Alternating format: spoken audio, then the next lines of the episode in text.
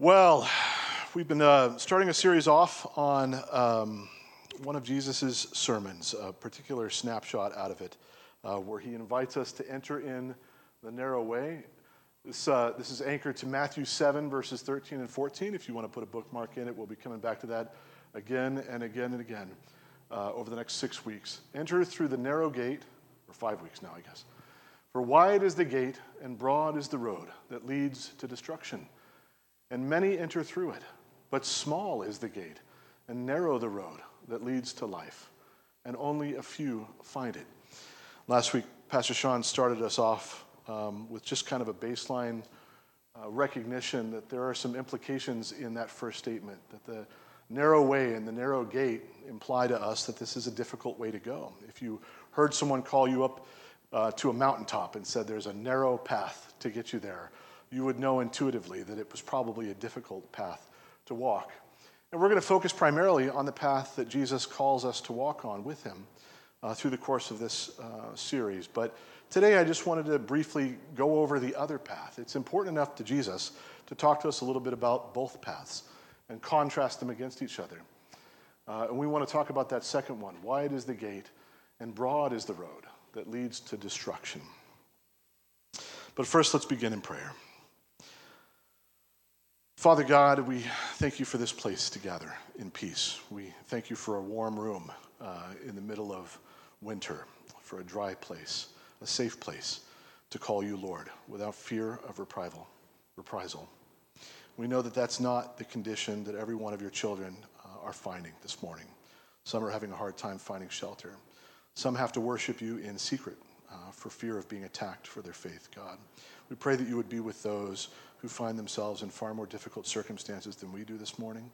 And we pray that you would make us good stewards of the provision that we have, of the peace that we have, of the space that we have, that we would not waste these privileges, these blessings, Father God, that we would use them to become excellent disciples, excellent students of you uh, as you teach us in this place. Help us also, Lord, to remember that the greatest capacity you gave us uh, is to receive your love and your grace, uh, God, to respond to your invitation to have a real and genuine relationship with us and with you. Help us not to reduce you, Lord, to a divine vending machine that we're just constantly trying to put the right quarters in and get the right thing out of, uh, Father God. To remember always that the invitation to be your children uh, is the great gift, it is the good news. In Jesus' name, we pray these things. So, I'm going to talk today a little bit about that broad path uh, and the implications of destruction and, and sin uh, and some things that are sometimes uncomfortable to reckon with. And I figured since we're going to talk a little bit about sin, I might start with just a confession uh, of my own. The word calls on us to confess our sins to one another, uh, to be real about our awkward moments and difficult places. And so I was thinking of a story a couple days ago that kind of represented an awkward uh, moment uh, in my journey. A few years ago, I was visiting another church with some friends. Uh, and uh, their worship team was lively, uh, but they had a young man playing the drums, I would guess 13 or 14 years old. Uh, and as he started playing, I'd say within about 10 seconds of the first song, a few things became abundantly apparent to me. First was the fact that he could not keep time to save his life. Secondly, he did not seem to notice this fact at all. And thirdly, I was wondering if someone had dared him to play as loudly as is humanly possible. So this kid just starts ripping on the drums with no recognizable rhythm at all. And I, instead of settling into a nice worship session with the Lord, I found myself settling into just confession. I was so ashamed and convicted that my sense of praise was so shallow, so brittle, that all it took was a 13 year old and a drum set to completely unmake my worship. It was just brutal. And I spent the whole set just confessing to the Lord, oh God, Forgive me that I have nothing more to offer than this, and that this young man can just rob me of my praise. I don't know where my worshipful heart is, Lord, but it doesn't run all that deep. We have a, we have a staying in the, the vineyard, everybody gets to play. And I was really struggling with that sentiment that morning. Man, I, I think some of us have to learn to play and then we get to play. But it was a hard, it was a hard moment. Now, granted, that's a bit of a silly story, but it underscores, I think, a rather fundamental truth it seems to be the case that in general we prefer to engage in things that are pleasing to hear, that are nice to our ears. And we'd rather not spend too much time with things that are harsh sounding.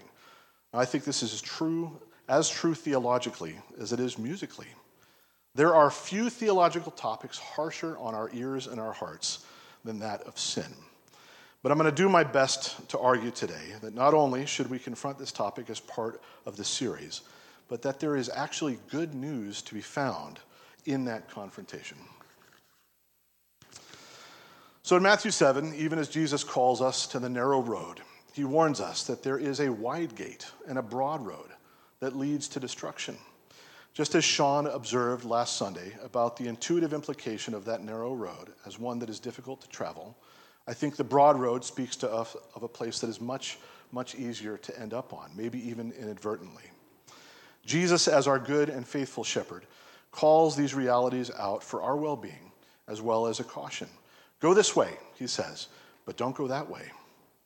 I realize as I say this that there is a temptation in life to prefer a view or an interpretation of Scripture that doesn't involve that nasty road and the implications of destruction that lie down it.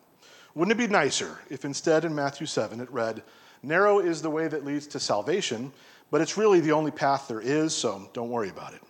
Or there are many ways, but they all end up going to the same gate, so it's all good. The it's all good message is popular in our day, and I think in truth it's always been popular. Now, there's a general rule of thumb that I try very hard to follow, and that is try your very best not to get into an argument on social media. And for the most part, I have been successful in avoiding those arguments. But every once in a while, you encounter something, and try as you might, you just cannot contain yourself. I'm sure you have each had that experience. Most of the time, I encounter these things on Twitter. And, and I, by the way, I'm resolved to just call it Twitter for, forever. I can't, I can't get my head around X. Most of the time, what ends up happening is I encounter something absolutely outrageous, and then I start writing. And then I refine my essay down to whatever the 280 characters that you can get. And then I redraft it and I go through. And about the sixth or seventh draft, I realize this is absurd. I'm not representing the kingdom well, and I just delete it and I'm done. But I have to kind of go through the process. And Facebook kind of hits me the same way. But a few years ago, I was browsing through Facebook, trying to be more present in that place because people are there and the Lord loves to be with people.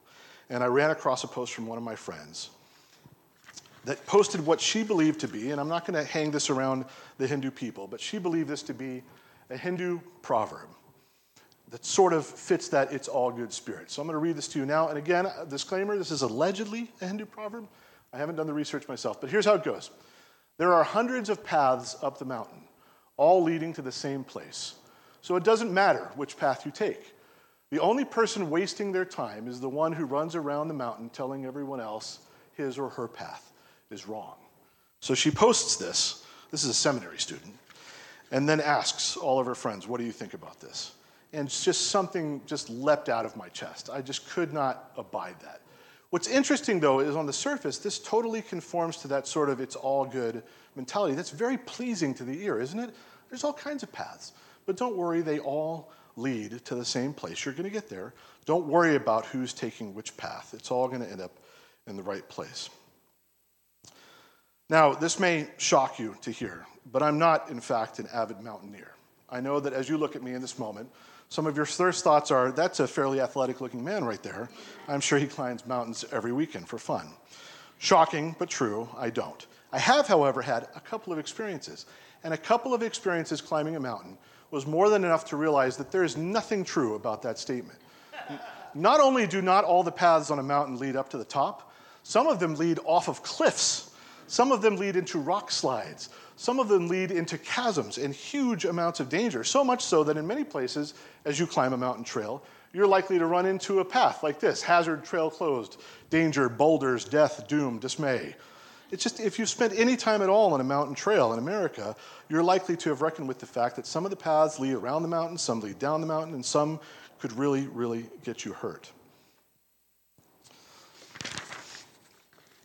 There's a, there's a warning sign up there. I ran across this one as well. I couldn't pick between the two, and I decided I had to put this one in too. That, that might be my favorite hazard sign I've ever seen in my life. That dude is fully upside down, already halfway down the mountain, going down to his doom. That's a really effective message. I don't think you need words. I think anybody from any culture would understand that. It cracks me up. But the idea is that every path on the mountain, uh, the idea that every path on the mountain is safe and leads to the top sounds nice, but it just isn't true. And it's not a good and loving thing to treat one another that way. There's a temptation, I think, to avoid the hard messages and the hard truths. But just ask yourself, just not in a theological sense, just general morality sake. If you had been up a mountain before and you knew that there were some paths that led to danger, and you encountered some hikers who had never been there before, would you be doing them a kindness to just let them go wherever they were going to go and just bless them with nice sounding words? Oh, you'll get there. They all lead to the top. That's not a kind thing to do. And it certainly isn't a biblical thing to do. So we don't want to be a community that favors the nice sounding untrue thing over the difficult, truthful word. That's why today we're just going to spend a little bit of time reckoning with that broad path that we can so easily find ourselves on and the destruction that lies ahead of it. But again, I'm going to try and frame this my very best way in terms of good news because I think there is good news in reckoning with our sin. Jesus calls us to be aware of the path that leads to destruction, be aware of the fact that it's far easier to end up on the path, on that path of destruction, than to stay on the narrow path, the good path, the righteous path that He's called us to. Now, so far, I don't know that I've succeeded in selling this as good news, this horrible, destructive, deathly path that we might end up stumbling onto. But I'm going to do my best here. Here we go. There's a, there's a temptation, I think, in the gospel to reduce the good news to its utilitarian form. What can Jesus do for me functionally? And indeed, it's good news that the Lord delivers us from our sins, delivers us unto eternal life. That's something He does for us. But I don't think that's the best part of the good news. The best part of the good news we read about earlier today in 2 Corinthians that Jesus reconciles us to the Father. And I'm going to call an audible here and back up and just read this one more time because as I heard it being read, I thought that's, that's really important for us to hang on to. So, again, out of 2 Corinthians 5. Therefore, if anyone is in Christ, the new creation has come. The old has gone, the new is here. All this is from God, who reconciled us to himself through Christ. Note that the good news being proclaimed here is not the forgiveness of sins, it's the reconciliation of us unto God the Father through Christ. And that he has given us the ministry of reconciliation important for us to pay attention to if we want to be disciples of our teacher Jesus, to note what work he has given us to do. That God was reconciling the world to himself in Christ, not counting people's sins against them. And he was committed to uh, and he has committed to us the message of reconciliation. We are therefore Christ's ambassadors, as though God were making his appeal through us. We implore you on Christ's behalf, be reconciled to God. God made him who had no sin to be sin for us, so that in him we might become the righteousness of God. Again, I think the greater part of the good news is that reconciliation unto a right relationship with our Father God. Jesus Christ draws us back to the one who loves us more than any other. And there is a profound blessing of perspective and context that comes with reckoning with our sin that helps us better understand the one who is inviting us and their heart towards us. Perspective is a powerful thing. Have you ever uh, been browsing YouTube uh, and you start getting those recommendations for things that you might not go looking for on your own, and before you know it, you've clicked through about five or six of those and you have no idea how you got where you are on YouTube? A few years ago, I got into this series, and I just, I, I truly, I'm not a person, I'm not a renegade. I'm not someone who loves breaking the law uh, and looks for every opportunity to shun the police or law and order. But I ended up on this trail of videos that were just nothing but people breaking the law. It started with, there's a name for this and I don't know what it is, but it started with people who love to hop on freight trains and just go for a ride around the country, which is not legal. But man, does it look cool. These people who would just strap on a GoPro and then climb onto a moving train as it's zipping by and go hundreds of miles over the course of a day and then they'd figure out the routes and they'd know the train stop here to refuel or whatever, and they'd duck off before the police found them. Video after video after video. I don't know why that appealed to me so much, but I found it absolutely remarkable. And then there were some other videos uh, of uh, people crawling through uh, basements and deserted buildings uh, and all kinds of uh, structures and things that you're not supposed to be in, inside of, or climbing up on top of towers. There's a video I watched of a guy climbing up on the Eiffel Tower on his own. Definitely not allowed to do that but I found it exhilarating. And as I clicked through these things, I ended up with uh, one particular video of a guy, there's a name for this sport, call it out if you know it, where you get one of these parachutes that's like a wing. It's not the circle kind, it's like a wing that lets you kind of steer where you're going. And if that's all you had, eventually gravity's going to win and you're going to hit the ground. But somebody a while ago had the great idea of strapping a giant propeller onto your back. And you basically turn yourself into a human airplane. There's a name for this. It's not paragliding. Is it? Paragliding. Paragliding. There you go. Thank you. So there's this video of a paraglider, and he's just going through the desert, and it's nice and serene, and I have no idea where this is or what's going on. But then he takes a turn, and suddenly it's very apparent where he's paragliding because one of the pyramids of Giza comes into view. I don't know that you're allowed to paraglide over the pyramids under normal circumstances. That didn't seem to stop this guy. And he's getting closer and closer and closer to the pyramid until finally he literally touches the top of it. He glides right across the top and kind of runs across the top stones and then keeps going. Now, the video stops there, so I don't know what happens or where he lands or if he gets into trouble. But as I'm watching that, two thoughts occur to me. First of all, I wonder if he was supposed to be doing that, if he was allowed. And secondly, for some reason, the pyramids are nowhere near as impressive from the top as they are from the bottom. Now, I submit this for your judgment, but here we go. Here's, this is not the actual video, but it's like it. This one was a promotional thing for Red Bull or something, and he was allowed to do this, but he did the exact same thing. So on the right, you've got somebody on a paraglider running across the top, and that doesn't, you can't even hardly tell that is a pyramid. It's just a stack of stones. But on the left, that's the perspective I'm used to seeing you, you can't tell me that left one isn't more impressive. It's the same pyramid. The pyramid didn't change, it's the exact same thing. But something about looking at the pyramid for what it is from the ground, I think captures the just monumental awesomeness of these structures. Perspective is a powerful thing. On my drive home, I, I, live out in the hills in Jones Valley, and I have to remind myself sometimes that the little one and a half lane road that goes out there is kind of treacherous. I've been driving it for eight years, and so I could drive it blindfolded practically. But sometimes I invite people over, and I have to remember that there are no lights on that road. There are 30 foot sheer drop offs on either side, and there are actually, you, you, you've all had a blind turn, but there are hills where you're blind vertically. Like you go up a hill and you cannot see the road in front of you. That's a pretty scary thing. But there are some amazing views on that little hilltop road. And one of them is just the valley of California out to the east, stretching towards Shingletown or Burney Falls. Many of you, I'm sure, have driven out there. Many of you have been to Shingletown. Many of you have been out to Burney Falls. But I'm telling you, there's no view more beautiful of that valley than out on a hilltop overlooking it from elevation. It's the same valley when you're in it. But something about driving through Shingletown is not nearly as impressive as sitting on a hill and overlooking California as it stretches out as far as the eye can see. Same value, valley, but the perspective is important. The perspective matters. So I'm looking at these two perspectives of a pyramid.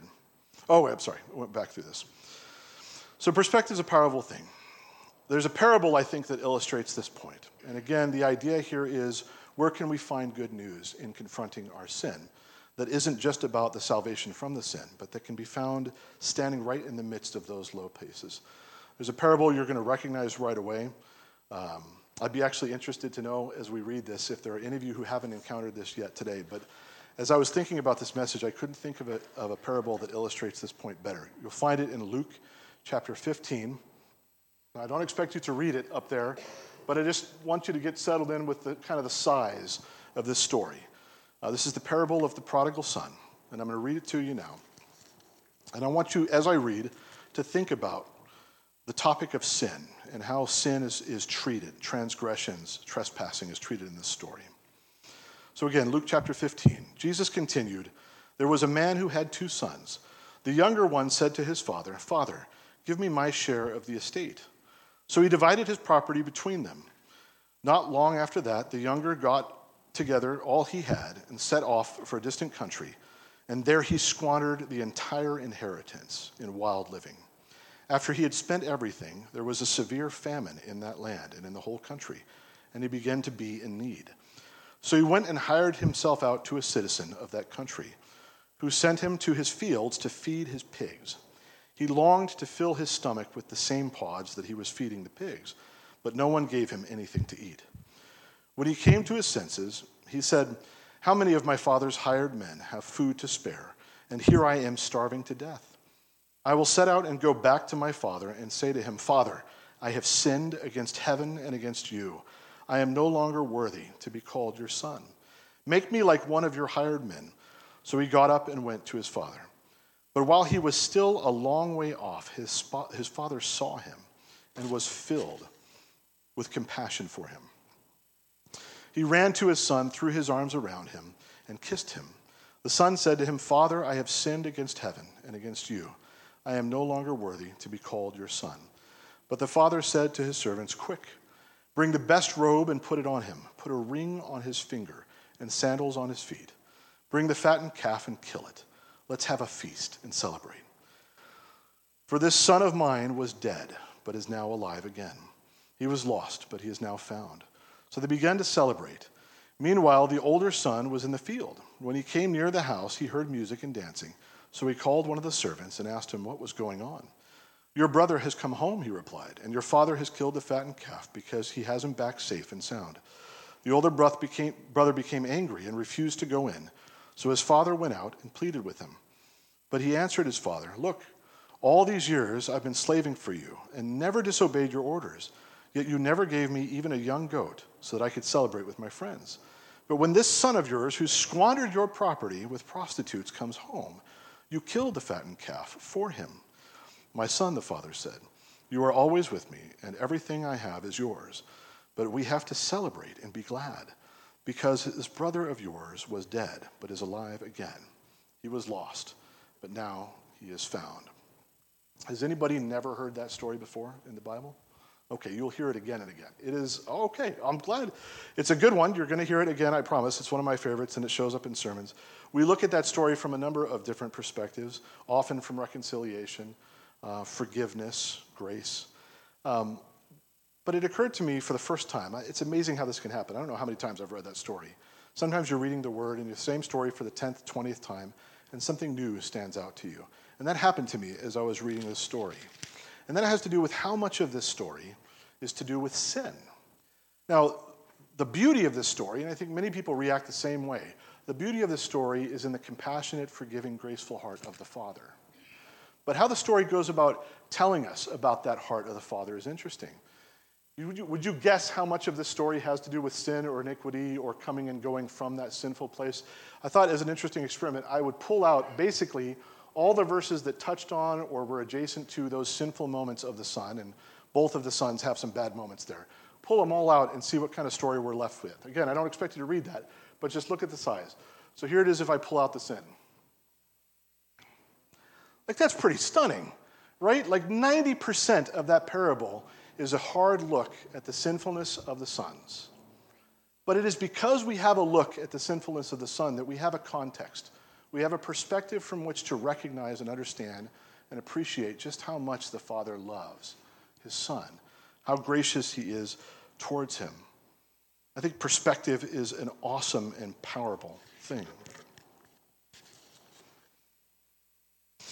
It seems to me that a parable like that is given to us to help us better understand what God is like. Jesus himself shares this story, and I don't think there's any mistake in that. It's important to know who this God is. The good news isn't good news at all if God's heart towards us isn't also good. One of my favorite questions to ask as I read the word, certainly as I follow Jesus around in his parables, is what is God like? And certainly speaking of popular verses about sin, John 3:16. Almost all of us I'm sure have heard this before. For God so loved the world that he gave his only begotten son that whosoever would believe in him would not perish but have eternal life. What's interesting to me is as popular as that verse is, the next verse is even more powerful and fits so well with it, but I almost never hear this quoted, John 3:17. For God did not send his son into the world to condemn the world, but to save the world through him. That's an important second thought and certainly an important revelation of the heart of God. And John is full, John kind of stands apart from the four gospels. He, he writes differently, he focuses on different things. Um, he's kind of his own thing. But one of the themes that John comes back to again and again and again is that of love, the loving character and heart of God. And John 10 gives us another passage about this that kind of reveals the heart of God. This is Jesus speaking. The thief comes only to steal and kill and destroy. But I have come that they may have life and may have it to the full. I am the good shepherd, and the good shepherd lays down his life for his sheep. So, what's God like? Who is it whose heart is being revealed to us in the Word? And in these moments of reckoning with the depth and the magnitude and the consequences of our sin. What is his disposition and desire for us? Is it damnation? Is God just looking to set us up, to get us to admit that we've messed up so that he can strike us down? Is Jesus out to get you? No. No, he's not at all. In fact, he is for you. I want to take a moment here as we recognize the heart and the disposition of Jesus to remember that we are students of Jesus. We are following him down that narrow path, and we have work to do. He's teaching us to do work and to walk in his way, just as he has walked towards us. There's an interesting dynamic in the creation story of this pattern of Jesus, or I'm sorry, of God as he creates each day. He looks at what he's done and he declares that it's good. He's done it well. All except for this moment when he creates humanity. And there's a moment when, Jesus, when God looks upon his own creation, that Adam is there, and he decides that something is not good. I don't know if that's ever stood out to you, which is a wild moment. God did it. Everything he's looking at, he has done. So it's wild for him to review it and then say there's something not great here. The first moment in creation narrative, when God declares that something is not good, is that Adam is alone in the world, and that's not good.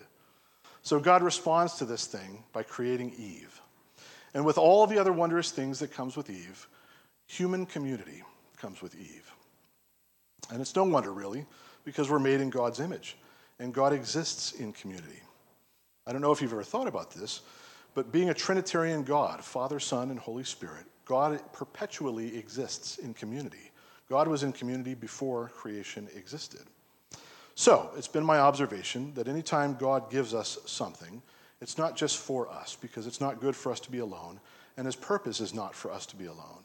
When He gives us something, it's not only for our sake.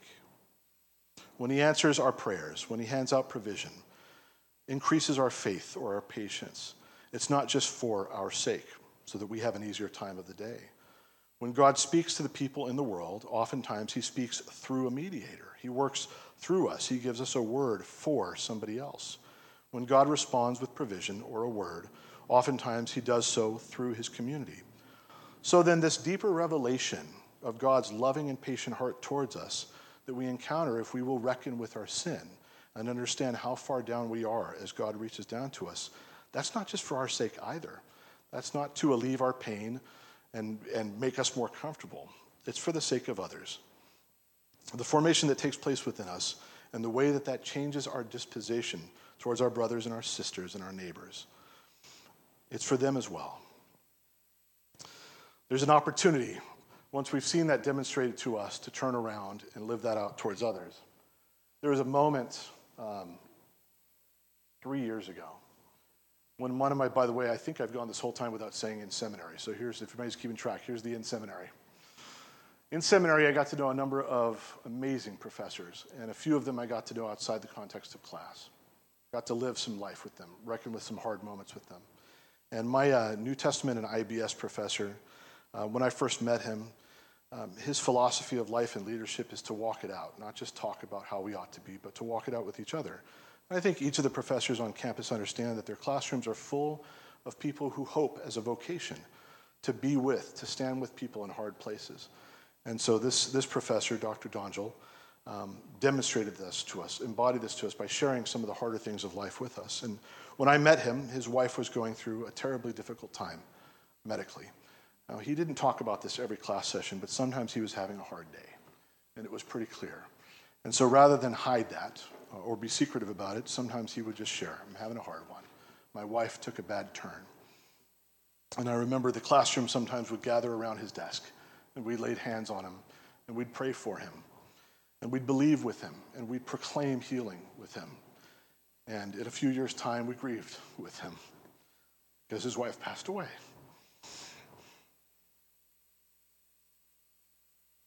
And I remember thinking the next semester when we didn't see him on campus, which made perfect sense. What a devastating loss. I've got to reach out to this man. I've got to say something. If I'm going to be a friend to him, I've got to be a friend in a moment like this. But what can I say? I haven't been married. I don't know what that loss is like. So I can't say I get it. I know what you're feeling. I understand. And I didn't want to go with a platitude. And there's always this pressure in a tragic moment like that to say something that will profoundly help a person. I think for the best of intentions, we want to be able to help. But what can you say to help when someone has had a loss like that? So days and weeks went by, and I couldn't think of what to say. until finally I just had to get back to school. I had to get back to my 7,000 books to read, and I kind of parked the thought on a uh, shelf. And then I ran into trouble. I have a pretty bad character flaw in certain circumstances to do with being tardy with things that I'm supposed to have done in a timely manner. And it has to do with shame and fear. The next time I remembered that I was supposed to reach out to my brother, three months had gone by. and so now the problem wasn't I didn't know what to say. The problem was, oh my God, how would I face him? His wife just passed away, and I've remained completely silent for three months. And so now, rather than putting it on the shelf until I could think of something clever to say, now I was actively running away from my fear and my shame because I had failed. I'd fallen down. I'd sinned. It felt that way in my heart. I had sinned against my brother. I hadn't been present. And I didn't come back to that thing until like two semesters had gone by. And I think the Lord needed, I knew I needed a kick in the pants on this issue. I wasn't going to approach reconciliation without help. So I'm walking down the hall one day and I literally stumble into Dr. Donjol. And I'm just, I froze. I panicked. And I could, I could just, I could, I was bracing myself. I was waiting for him to rebuke me or, man, Todd, it's been a while. What happened? Or something. I don't know. I, I had this really heavy weight in my heart. And finally, I just blurted out, I am so sorry. I'm so sorry for your loss. I'm so sorry I didn't say anything. I'm so sorry I wasn't there as a friend when this happened to you. I'm just so sorry, man. And then I just waited for like the cold stare or the, that's fine, him walking away. I confessed my sin there, and I deserved to be rebuked. But he didn't rebuke me. Instead, he just unloaded grace and love on me, and his, his face softened and his voice softened. And he was compassionate. He said, Todd, I understand. What could you say? What can anyone say in light of such a loss? It's not a problem, brother. It's just fine. We're fine. I cannot overexpress to you the profound difference in my relationship with Dr. Donjol after having that experience. It's not that his love towards me changed. He loved me that way already. He was already that kind of brother to me. But having reckoned with the depths of my failure as his friend, I saw his love towards me differently in that moment. And, I, and it, to this day, I have a deeper appreciation for how gracious a man, how loving a man he is. I think there is good news in reckoning with our sin. There's good news in having a hard look at that wide road that leads to destruction. As uncomfortable as sin can be, there is a blessing of perspective to be found in having a good hard look at the ways that we have fallen down before the Lord and remembering that even while we were in our sins, God loved us, that God reached out to us, that God extended his hand and his grace to us and called us home like the prodigal father. I think we understand that far better because of and in light of our sins. And so it's worthwhile as a community for us to be willing to face into that difficult reality, to remember that it's easy to fall back on that road because it is the easier road. Now, again, as we're called into the work of the kingdom, we're going to have opportunities to be present with other people in their lives at the deepest and darkest places when they're reckoning with their sins, when they realize that they've hurt not just themselves but others. You're going to have opportunities when people have hurt you when they've transgressed against you, when they've betrayed you, when they've lied to you. And you have an opportunity to demonstrate God's love to them in that moment. And I promise you, you may have no idea how deep a change, how deep an impact your grace and your love and your forgiveness may have when someone is standing right in the deep depths of their sin and reckoning with it. For you to return love instead of wrath, for you not to condemn them or judge them or wish their destruction, but to reach out your hand to them and to embrace them. There is a remarkable opportunity to be Christ in a moment like that. And I think that's a part of the call as we are students of Jesus, as he calls us to that narrow way, not only to reckon with our sin, but to be with one another as each of us reckon with our own sin, to call one another to accountability gently, lovingly. My brother, my sister, you're drifting. I don't know if you've noticed, but you've ended up on the wide path that leads to destruction. It's time to come home. There's a blessing and a benefit there. Last, last example, there's a moment, I can't remember, this is just off the top of my head. There's a moment in the Bible where Jesus is telling somebody a story. He asks them a question. He says, Imagine that there's a money lender who lends 50 shekels to one person and 500 shekels to the other, and soon discovers that neither can afford to pay him back. So he just forgives their debt. Which one is more grateful? And the person replies, Well, the person who's forgiven the, the greater debt is more grateful. And Jesus says, You're right. That's, that's a part of the good news of reckoning with our sin. So we're going to focus in the season, in the, in the series ahead, on the narrow path. But I wanted to just take some time this Sunday uh, and call our attention to that broader path and the destruction that lies ahead. And to remember that's not only a dreadful, terrible thing that oppresses us or that we should flinch towards, but there's a blessing to be found there too. That God calls us away from that, calls us back home. That He is for us in that way. So we're going to take communion now. This is something that we do each Sunday. There's a moment with Jesus and his disciples just before he was crucified for our sins when he has one final meal. And during that meal, he reaches for some bread and he reaches for some wine. And he calls his disciples to see him in those elements, to see the bread as a representation of his body, which would soon be broken for them and for us, and to see the, the wine as a representation of his blood, which would be shed for our sake, not for his sin, but for ours. And there are two powerful things going on in here. Obviously, the remembrance, to come together as a community around the table of the Lord and remember why we're here and who it is we're following and who stands with us in the difficult places, calling us home. But also to welcome the Spirit of the Lord in a real way. The Spirit of God is present in a sacrament like communion, He's here with us in the room. And it's good as a common movement every Sunday to draw ourselves around that place and around His presence and partake together. So the way we do this is we'll each come forward, we'll come down the center rows. We would take a cracker and dip it in the wine and then keep it with you. We'll go back to our seats around the outer rows, and then once everybody in the family has their communion elements, we'll partake together. So come now to the Lord's table. Father God, we thank you for the gift of your Son, Jesus Christ. We thank you that you looked upon us even in our worst moments, in our deepest sins, and you loved us even in that place. You loved us as deeply as anyone can. Your word says, Greater love has no one than this, than that he lay down his life for his friends. That's exactly what you did for us, Lord, in your sacrifice for us. Help us to never lose sight of that, God, to never lose sight of how deeply we are loved. And help us to grow in that love and turn to the world around us, our brothers and sisters, when they're in their hard places, when they're reckoning with their sins, and love them well, just the same way that you have loved and forgiven us. And be glorified in that grace, Lord. Change lives in that grace and that love for your glory and for your kingdom. In Jesus' name we pray. Amen. Well, the Lord bless you as you go into the city. Um, may He meet you in your hard places uh, and remind you of His loving presence with you, that it never leaves.